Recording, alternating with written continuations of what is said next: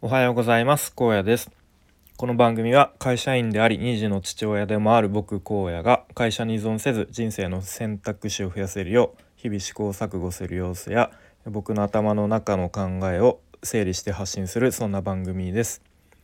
今日のテーマはなぜギフト券が儲かるのかというテーマで話していきたいと思います。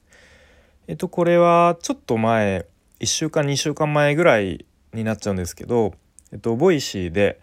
聞いた面白い面白かった話を、えー、共有したいと思うんですけど、えっと、大手町のランダムウォーカーさんっていう方ですね。この方すごい、まあ、結構マーケティングの話とかがメインですごいあの毎回面白いんですけれども。でその2月の3日か4日かそれぐらいだったと思うんですけどちょっと後で概要欄に、え、貼っておくのでまあ詳しくはそちら聞いていただきたいんですけれども、え、ギフト券に関する話ですね。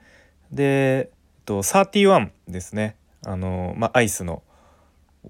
アイスのお店ですね。え、31の、え、ギフト券というものがありますと。でそのギフト券っていうのが実はものすごくえー、まあ儲かる仕組みになっていますっていうそんな話ですね。はい、でまあ大体ギフト券ってこうお友達とかに、まあ、プレゼントすると思うんですけれども、うん、でまあそのもらった方はそのギフト券をこうお店で使ってその時に、まあ、商品と引き換えっていう感じになりますよね。うん、で、えっと、ギフト券を買った時点でお店側に、まあ、先にお金が入るっていう、まあ、いわゆる前払いビジネスと呼ばれるらしいんですけれども、まあ、そういう仕組みですと。うんまあ、でも結局そのギフト券使われた時に結局お店側は商品をあの提供するから、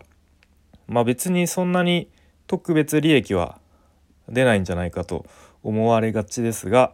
え実はですねこのギフト券で結構使われないまま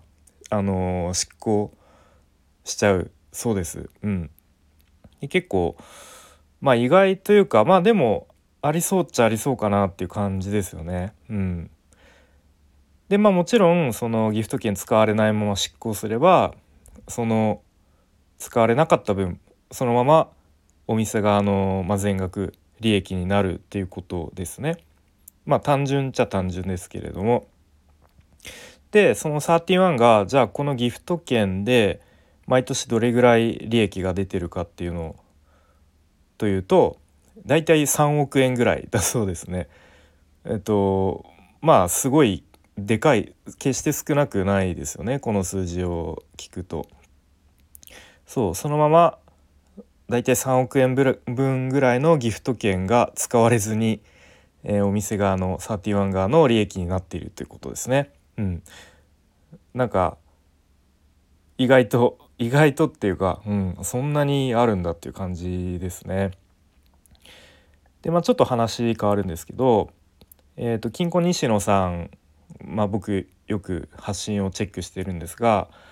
えっ、ー、と確か美容院のノラというお店のひろえさんという方が確か YouTube のスナック西野だったと思うんですけど、まあ、そこで対談されてる際にあのちょっと似たような話があったなっていうのを思い出してでちょうどコロナ禍の時に、まあ、要は実店舗がかなり大が大打撃を受けてでその時にその美容院のノラさんが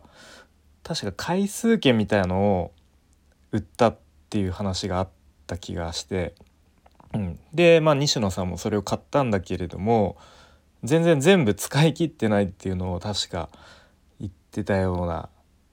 気がして、うん、まあでもむしろまあそれを分かっててその前提でこうお店の応援の意味で買ったみたいな。うん、でなんか確か沖縄とかそういう遠方の人もその回数券を買っていていやでもその沖縄の人がそんなしょっちゅうその東京の表参道とかに髪切りに来ないでしょっていうでもそれを分かった上できっとお店の応援の意味でそういうのを買っていたみたいな話があったようななかったような 気がするんですけれどもうんまあなんかそういうのをちょっと思い出したりしました。はい、でちょっとまあその31から話がそれましたがえっとまあそういうなんかギフト券にのようなまあ他にもこう考えればあるかなと思うんですけど、まあ、いわゆるそういう前払いビジネスと呼ばれるもの、うん、っていうのは、まあ、なんかこう他にも、まあ、個人で何か商品とかサービスを売っていくっていう際に、まあ、なんかヒントになるかなと思って、うん、面白いなと思いました。はいということで今日は、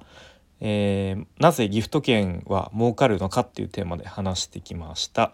はい、えー、最後にお知らせを2つですねさせてください。まず1つが、僕が先日表紙デザインをさせていただいた Kindle 本が現在絶賛出版あ発売中です。タイトルは「子育てを終えるすべての母へ卒母写真のすすめ」という本で現在あの無料で読めるということになっているのでもしまだあの読まれてない方このタイミングで無料なのでダウンロードして是非読んでみてください。まあ、今絶賛子育て中の方とか、まあ、あとはもうすぐ子育て終わる終える方、まあ、あとはあの僕なんかが読んでもなんだろうこう自分があのちっちゃかった時にこう自分の親はどんな感じであの自分のことを子育てしてたのかなみたいな、まあ、なんかそんなことを思ったりとか、まあ、いろんな人が読んでその人なりのこう考え方あかん感じ方をできる本だと思いますので是非よろしくお願いします。はい、で2つ目がですねえっ、ー、ともう今週か、えー、17日金曜日の22時夜の10時からですねえっ、ー、と3000いいねありがとうライブみたいのをやろうと思っております。はい、でちょっと事前に皆さんから質問とかあの僕に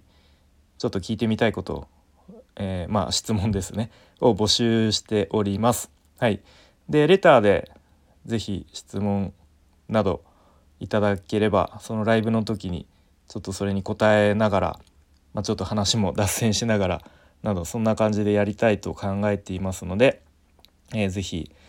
レターいただけると嬉しいです。よろしくお願いします。